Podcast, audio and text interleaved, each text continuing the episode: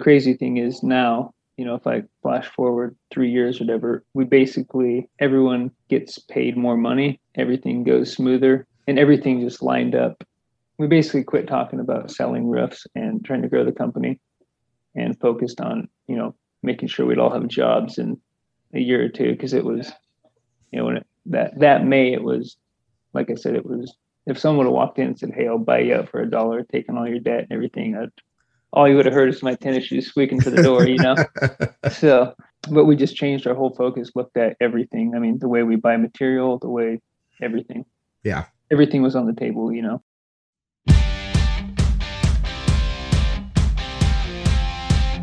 This is the Wealthy Contractor Podcast, brought to you by G4 Marketing. Interviews with today's top home improvement entrepreneurs about marketing, sales, money, mindset, and lifestyle. Now, here's your host, Brian Kaskavalciyan.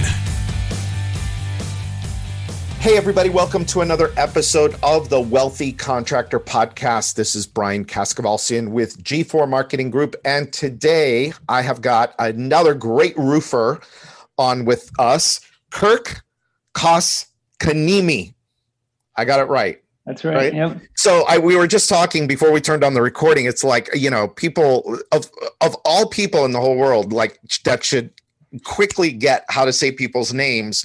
I guess it should be me, but I always, I just always want to make sure because I know what it's like to get your name, to get your name butchered. And so Kirk Koskiniemi from Ibex Roofs. He's out of Vancouver, Washington. So, welcome, Kirk. I appreciate you being here. Thank you. Thanks for having me. So, quick plug for the Seven Secrets book.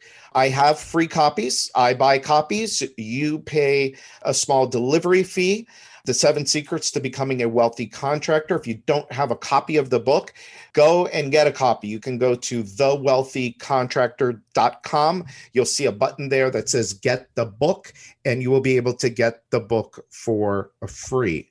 Again, I pay the book, you pay a small delivery fee. All right. Kirk. So, a little bit of backstory. So, I met Kirk a few years back at a CertainTeed event that I did either in Portland or or Seattle. Seattle. And you were a client for a while, but you and I, we never really talked, I guess. I didn't I didn't know a whole lot about your business except that you run a really great business out there in Portland and in Washington. And recently, you joined our highest level wealthy contractor mastermind group. And so I've since learned a lot more about you, about your business. And I thought you would be an amazing guest because you've done quite a bit over the last few years. So before we jump into, and I want to specifically ask Kirk about a couple of things. One is implementation, how he gets so much done and so quickly. And then also, I want to touch on profitability with Kirk. But first, Kirk, can you give us the backstory? Give us kind of the two minute version of your backstory. Two minute back version is I'm 34 years old. So when I was 16, I started working for a fence and deck contractor. Worked there for 12 years. Started out and uh, just working in the shop, digging ditches, sweeping floors. Went to night school for management and operations, and then I ended up working there 12 years. It was the best job ever and but I started to get bored and decided I was going to buy out a company because we'd kind of start grow that growing that company from essentially nothing to around three million or so six years ago. And so I gave my old boss, who I'm still good friends with, um, gave him a four month notice. Was going to buy a roofing company. Everything was just perfect. And then two weeks before I was going to buy the roofing company, the guy backed out. So I ended up starting Ibex Roof from scratch, having never done a roof before at the time. And so it's been, it'll be six years in May, which I think is next month or so. And we currently have, uh, I ended up buying a commercial company a year and a half ago or so. So we currently have about 60 employees between the two companies. And we do operate on the EOS principles. And I learned about that at my last job, the last two years I worked there. We implemented that there and they're doing it and that company's doing awesome. And I've kind of built mine around the same set of Uh, Give us operating a, principles. yeah. So you've got 60 total employees. How many salespeople? So our residential side, we have two two salespeople for re-roofs, one salesperson for gutters, and one salesperson for repairs. Basically, commercial side, we just have one estimator. That's a totally different thing. So Yeah. And about how many jobs did you complete in 2020? around 300 re-roofs and probably about the same amount of repairs. Yeah. So your each of your salespeople are pretty productive. Yeah, very much so. pretty productive. Yeah.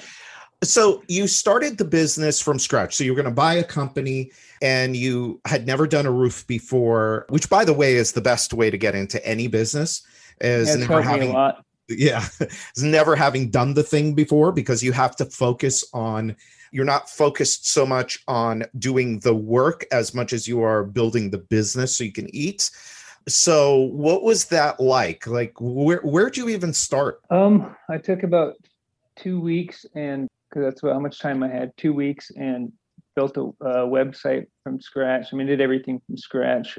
Like I said, I had a good job, so I maxed out all my lines of credit and everything. So I had some breathing room. Basically, the first month I was building my website, bidding my jobs, getting the marketing stuff set up, and I hired for my first job. I hired a guy that I went to school with who is an engineer, and I mean, the first year it was basically me not paying myself, losing money, and working, I don't know, 80 hour weeks, A lot. Probably, Right. yeah. yeah. uh, learning how to roof off of YouTube. And yeah, I literally bought the CertainTeed manual and learned how to roof off that. And uh, so the first year and a half, two and a half years was just super rough, basically. Yeah. So you were uh, you were uh, marketing, you were selling, you were also helping get the work done. Oh, all of it. Yep. All of it, Everything. I mean, I I do my bids. I'd you know work all day and then seven o'clock in the summer it's still light out. I do a few estimates. Uh, yeah. And so that was your first couple of years in the business. Yeah, the first the first half a year, I think we did like from May to December, like four hundred thousand or so, and then the next year was like nine hundred thousand, and then I think the third year was probably like one point three or one point five million or something like that. Wow. So what started to happen? What started to happen in order for the growth to oh, and were you profitable at that 1.3 million? No, I honestly wasn't profitable until probably three years ago. Um, Okay. one thing I so I did almost everything wrong except for I I knew roughly where where I wanted to be as far as you know say four million dollars was kind of the spot where I had to have the one thing I did do right was I hired good people before I could afford them paid them good money and didn't pay myself which I was able to which is risky I don't know if I do it that way again but I had good people so I was able to, to scale up and build afford them people basically How did you know they were good people? It's a good question. I'd say I got lucky. I mean, the one, the main guy that's still with me today, I went to basically high school with him, college with him. He went for engineering. Travis, he did engineering for a week and then decided, told his boss that it's not for me. He had construction background too, so I just I knew him. and I knew he's a good guy, and I knew that he's an engineer, analytical type. So just a good a good yin and yang. Kind of our saying is, I whack him, he stacks him. So. nice. I just make a pile and he makes some order out of it. So right. We oh, you yeah, especially us types, we need those people around them, around us. And then I hired kind of the then once I finally started, hired a few good roofers and that was a game changer because I mean we were doing it and we were figuring it out and we are doing a good job, but not fast and not profitable. I mean we were kind of my main thing. I'd seen it from the previous company was we're focused on the customers from day one. So I mean right away we were building up that referral work and taking care of them, you know. Yeah.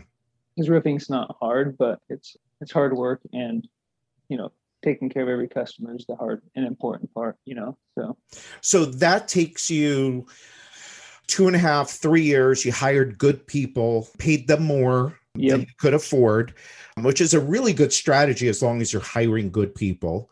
and then uh, so then kind of what happened next what started to happen next so what happened is we had to transition to where you know i was out of the field and travis was out of the field and we had to basically turn into a real company where it was i think we started after we hit a million dollars in sales was kind of my okay this is when i'm going to start implementing the eos in the organization. So we hit that started implementing that. And honestly as a new a new company we just went through a lot of people. I mean there was there was a time when we were that was 2018 we were being 2018 we are like 200000 in the hole.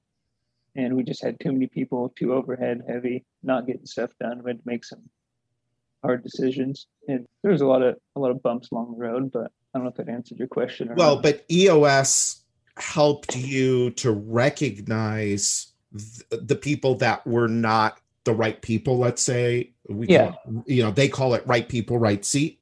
And there was i mean there we got rid of people that were good people. And you know it's kind of funny the people that we got rid of at the time may have been good people if we were to hire them back now as we're more mature with better systems and that kind of stuff you know so when you when you started eos it was you and travis and who else now let's just be clear eh, the people you know you've heard us talk about eos here a hundred times, but if you're new, Kirk, do you want to tell people just kind of like a what is EOS? So what I would say it is is basically all the good business books combined into one program that you can start actually implementing it tomorrow or today, even better. Right. It's uh all steak, no sizzle. So it's it's nothing new, nothing sexy, but it's it just works. Yeah. So. Yeah, it's called the Entrepreneurial Operating System. It's based on a book called Traction, and it is an operating system for the business, and it's it's it's really amazing. So, it was you, it was Travis. I'm assuming was he the integrator, and you were the visionary. Yeah. Okay. Very much so. Integrator is basically the person, like what he said about Travis. He's, you know, the visionary is the one that makes the messes, and it really has you know this is where we're going with the business and then it's the integrator's job to take that mess and you know turn it into systems and processes and people to get the to get the stuff done did you have somebody that was accountable to sales at that point Builder Prime is changing the game for home improvement contractors. Imagine having everything you need to help your business grow in one place. CRM estimating, marketing automation with SMS, production management software, and now call center dialer integration, all wrapped into one easy to use package.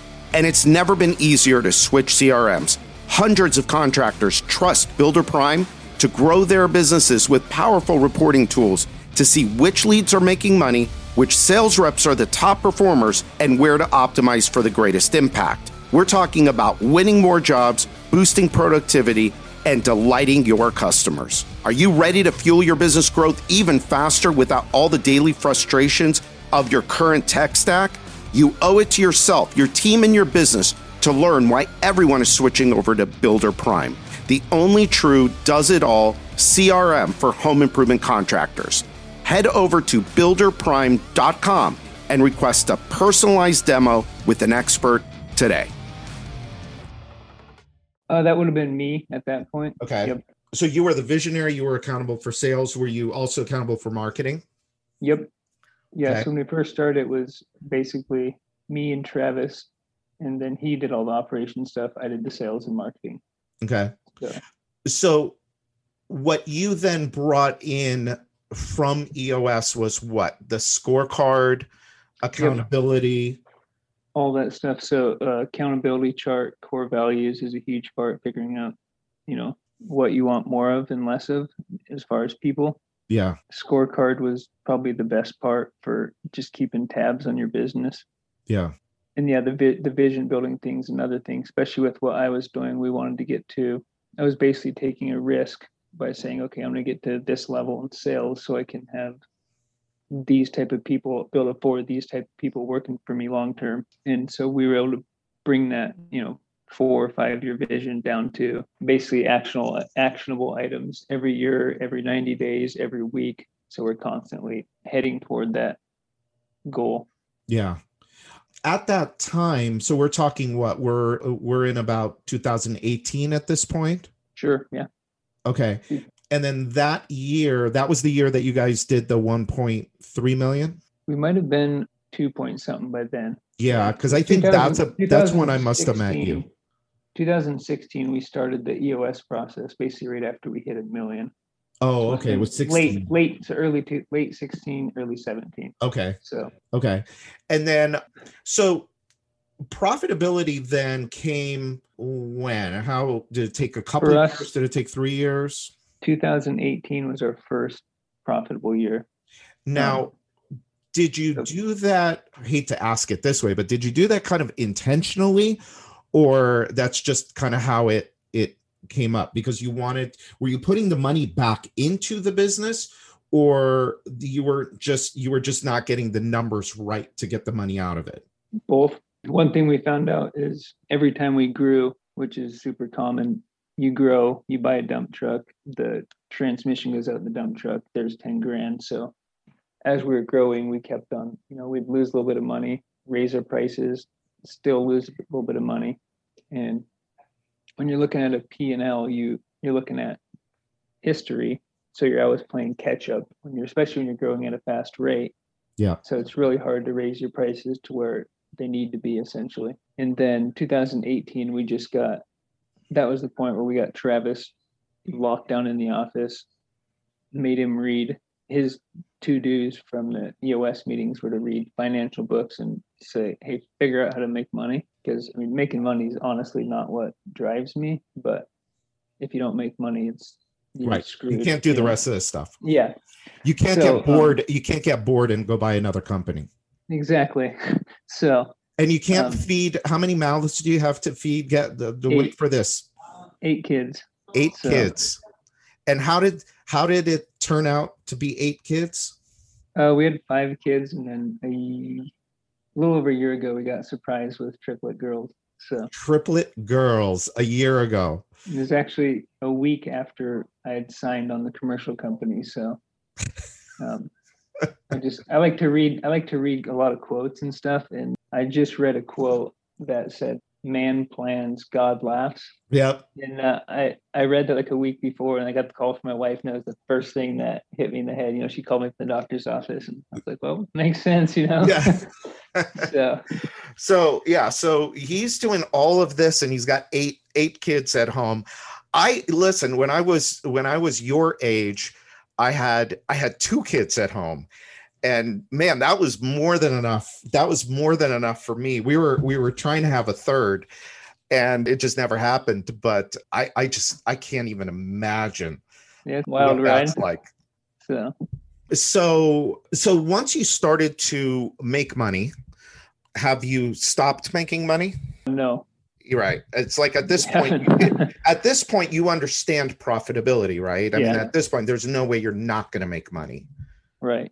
Yeah. and it's a lot more um it's not that much harder to make money once you figure it out it's you know a few percentage here and there so it's there's no reason not to not make money i guess Right. so Yeah. And part of the reason, I guess, why you weren't those first couple of years is just because of that rapid growth. You know, growth Yep. takes investment. You said something interesting is like you would buy something and then you'd raise your prices and then you would, uh, you know, something would happen and you'd raise prices again. So you've never really been squeamish about raising prices. i mean i'm as squeamish as any business owner is because obviously we want to do you know we want to basically do the best work on the tightest schedule at the cheapest price but as far as you just have to you have to price accordingly otherwise you're going to go to business so Right. I wouldn't say I'm super squeamish But about do you want to, but in your marketplace, do you want to be the cheapest? No, absolutely not. Right. Okay. And Yeah, most of the most of the it's kind of funny. Most of the worst customers we've had, there's a, a strong correlation with we missed something on the job in the beginning and we were the cheapest bid. Yeah. And it's uh, it's just freaky the correlation Yeah. because I- usually they're the worst customers. Pays, yeah, when someone pays good money, they they they expect that they're getting a good job, and I don't know. I just yeah, we don't want to work for the we don't want to be the cheapest. Period. Right. Yeah, so that's why I wanted to make just make sure that maybe the expectation from others is to be the cheapest, but cheapest is not. Uh, I I think just just from the little bit I know of of you and your business, I think what you what you mean is you want to be the best value. You don't necessarily want to be the lowest price, but you want to be the best value to your customer, even though that means that you're going to be priced higher. Yeah, in roof, especially in roofing, you can't be the cheapest price Absolutely not. and be legal. Like, Yeah. I mean, if you want to be the cheapest price, you have to cut corners. Yeah. You know, workers' comp, something that's going to really not be sustainable. Yeah. Are you using your own crews or using subs to do your installs? We're that's part of our three uniques is no subcontractors. So Yeah. no secrets, no subcontractors, no surprises. Yeah, I like that. I saw that on your ads, which I'm I'm going to be looking at the next week or so, and I'll get you some feedback on. But I really liked that. Say that again. No uh, secrets No secrets, no subcontractors, no surprises. and no surprises. And and really isn't well. Number one and number three is really what homeowners is a big thing Yeah. of what homeowners are looking for. Homeowners don't really understand you know the subcontractor versus in-house employees until you tell a story Exactly. and you could tell and you could tell both stories you just happen to Mhm. choose to tell the employee only story Yeah, and our market is a little. Washington State has their own workers' comp program, so Mhm. it's a little more sticky with the subcontractors and stuff. yeah is it ridiculously expensive Mm, yes and no. If you have a, we have a like when my rates now are half of what I started because we have a good safety record. So I mean, one year I paid two hundred thousand in workers' comp. Um, oh my god now I might pay like seventy or eighty thousand for Wow. more workers. You know, so Yeah. it's a big difference. big difference so that was so that takes us to 2008 so things really started to change then in 18 Yeah, Right. we uh we did some big restructuring, made some hard decisions. In May of 2018, three years into it, we were I was two hundred thousand dollars in the hole. We were basically said, okay, we're growing too fast. We're not. We didn't know our numbers, so we basically pulled in that year. I think we made a hundred and forty thousand or something. Went from basically in May negative two hundred thousand to a positive one hundred and forty thousand. and that was by what by getting clear on the numbers Yes, I mean we basically put Travis in that. I mean we're both workhorses, we like to work with our hands. We basically tied him down to his office chair and said, you know, make sure we make money no matter what. so That's what did you did, you look know? at what did you look at because i know this is a this is going on you know to people that are listening so what did you do what were we Basically- looking at We looked at everything: how we bought materials, how we paid guys, how we paid employees. Every, I mean, we took the the profit and loss and just you know went through it time and time again. Uh, looked at you know trends because we had at this point now we have three years of trends. We can look at our cost of goods sold. Why is this higher? We buy certain things now. We buy in bulk. Basically, we str- basically streamline processes. And the crazy thing is now you know, if I flash forward three years, whatever, we basically everyone gets paid more money, everything goes smoother, and everything just lined up. We basically quit talking about selling roofs and trying to grow the company, and focused on you know making sure we'd all have jobs in a year or two because it was, you know, when it, that that May it was, like I said, it was. If someone would have walked in and said, "Hey, I'll buy you out for a dollar, taking all your debt and everything," I'd, all you would have heard is my tennis shoes squeaking to the door, you know? So but we just changed our whole focus looked at everything. I mean the way we buy material the way everything. Yeah. everything was on the table you know? Because doing this business and not making money sucks. Yeah it does. Yeah especially when everyone wants paid and all that good stuff you know Yeah. Now, if we kind of let's fast forward to today, th- just three years later, Yep. you have the other company that you bought last year. That Yeah, requires some of your time. 2000 2000 october of 2019 i bought that Okay. company. So it's been about a year and a half. Yep. Okay. So that business requires some of your time. That's an interesting business, but that's not my the question is kind of how do you spend your time now? so i spend probably 70% of my time on the com- in the commercial business that's another thing that really helped me buying that as a owner or a a pusher or whatever you call it.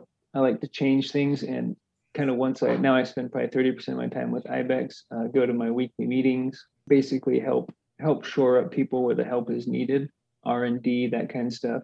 Um, so the way I spend my day now, I guess, is every day is obviously different, but certain days I have meetings and I have certain strategic things that I work on and none of the day to day stuff. I mean, my I even have someone that checks my IBEX email and because even as an owner, I can't I can't look at it otherwise I'll get sucked into the vortex. You know, if, right. If a customer has a leak, I'm I'm hard pressed to not drive to their house. You know, so I just can't even look at it. Yeah. But and that's not easy. With, that's not easy, right? No. Yeah. It's tough not to yeah not to want to jump in and react especially when you know how quickly you can solve a problem because as owners we're like we're solution driven that's what we do we solve problems mm-hmm. and i think one of the toughest things to do as an owner is to let other people take the reins and and go and do what you hired them for. Yep. And the sad truth is they can usually do it better. You just have to let them. You have to let them. You know, right? So, and because, and we're going to now go back to EOS, and because you've created a scorecard for the business, and when you create a scorecard, just this is what they tell you in EOS: you're on a deserted island, you get five minutes of phone or Wi-Fi a week, and that to talk to your business. And what do you want to know in that five biz, five minutes to know whether your business is healthy or not. That's your scorecard. And you go through the scorecard as, you know, it, let's just say it's sales. Last week we needed to sell $10,000. We needed to install $10,000. Are we on track or are we off track? And if we're on track, there may not be anything to talk about. But if we're off track, we have to ask a question and say, well, is this something we need to talk about? Is there an issue? And then you solve the issue in that meeting. And so those are the things that you're doing now. So you've got, if you didn't go and buy the other company, you'd have a lot of free time on your hands. Yeah. And before that, I was, I mean, honestly, I was really shaking things up too much. Too much. Because it was, it was going too good and I just couldn't handle it, you know, it's too boring. So, so, you know, that's interesting that you say that that's interesting that you say that because that is something that you will come up against.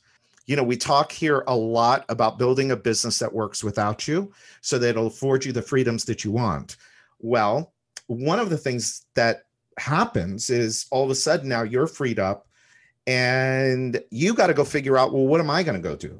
When you have time on your hands, then you can go choose what you want to do. And in Kirk's case, he went and bought another company how do you kind of see the next three years shaken out for your business?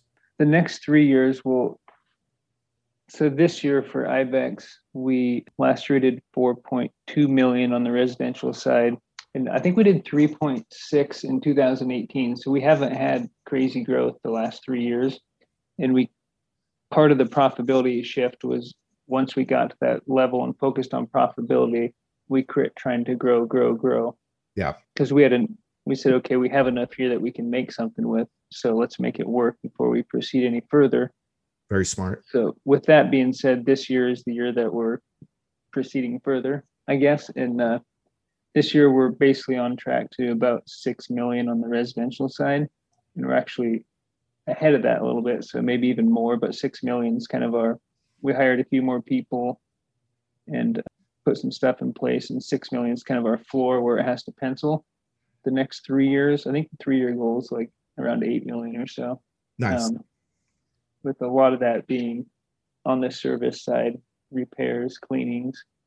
Mm-hmm. Um, that's one thing that we've done to build our business is service work is tough to do and tough to make money at, but from a, a marketing standpoint, it's just right. It's unreal. It's brilliant. Yeah. Yeah.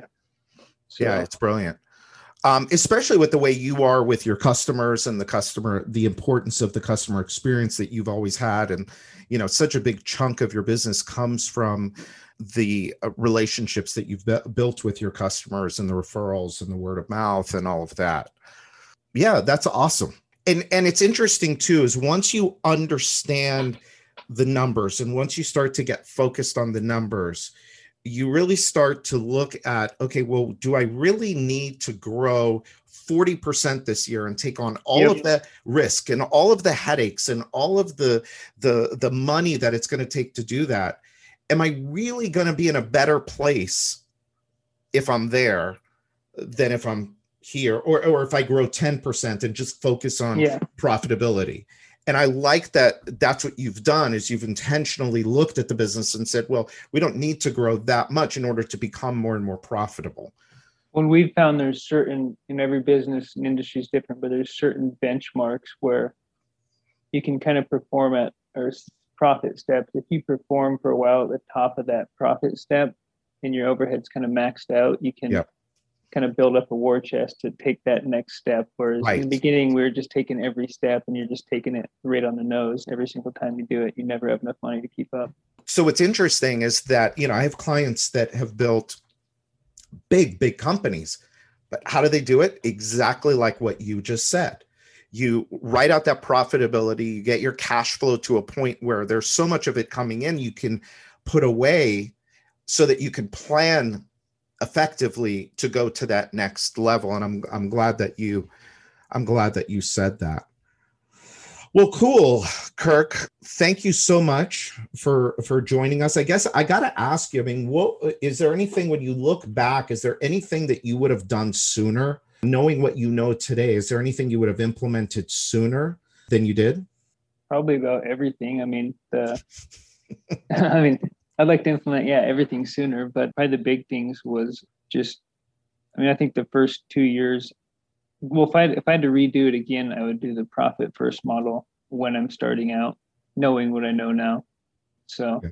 and just have better planning and just plan more around profitability than you know when you first start you get your logo made and you just want to go out there and get jobs right and that's kind of fun but it, it'll wear you down you know right i would have focused i would have done less work in the beginning and, and you know got my profit right at million dollars yeah awesome so. awesome well, Kirk, thank you.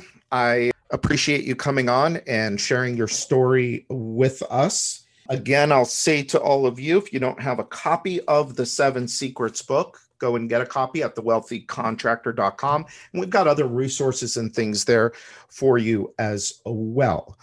So until next time, this is Brian Kaskavalciyan with G4 Marketing Group, and this is the Wealthy Contractor Podcast. Thanks for listening to today's episode of the Wealthy Contractor Podcast. Let me ask you did it help you look at your business in a different way? Did it spark an idea or ideas that you hadn't thought of before? Do you have a list of action items that you can take and implement into your business or your life today? I really hope so. If it did, I'd like to ask you a favor. Would you leave a five star review of the podcast? By doing so, you'll help other contractors find the podcast more easily so that we can help them achieve more success, wealth, and freedom. And before you go, make sure you subscribe to the Wealthy Contractor podcast so you get access to the latest episodes as soon as they're available. We're always striving to provide you with great content so you don't want to miss what's coming up. In fact, if you haven't already, make sure you go to thewealthycontractor.com and get your free copy of my latest book, the Seven Secrets to Becoming a Wealthy Contractor. Just pay shipping and handling, and I'll take care of the cost of the book. So until next time, this is Brian Kaskavalciyan.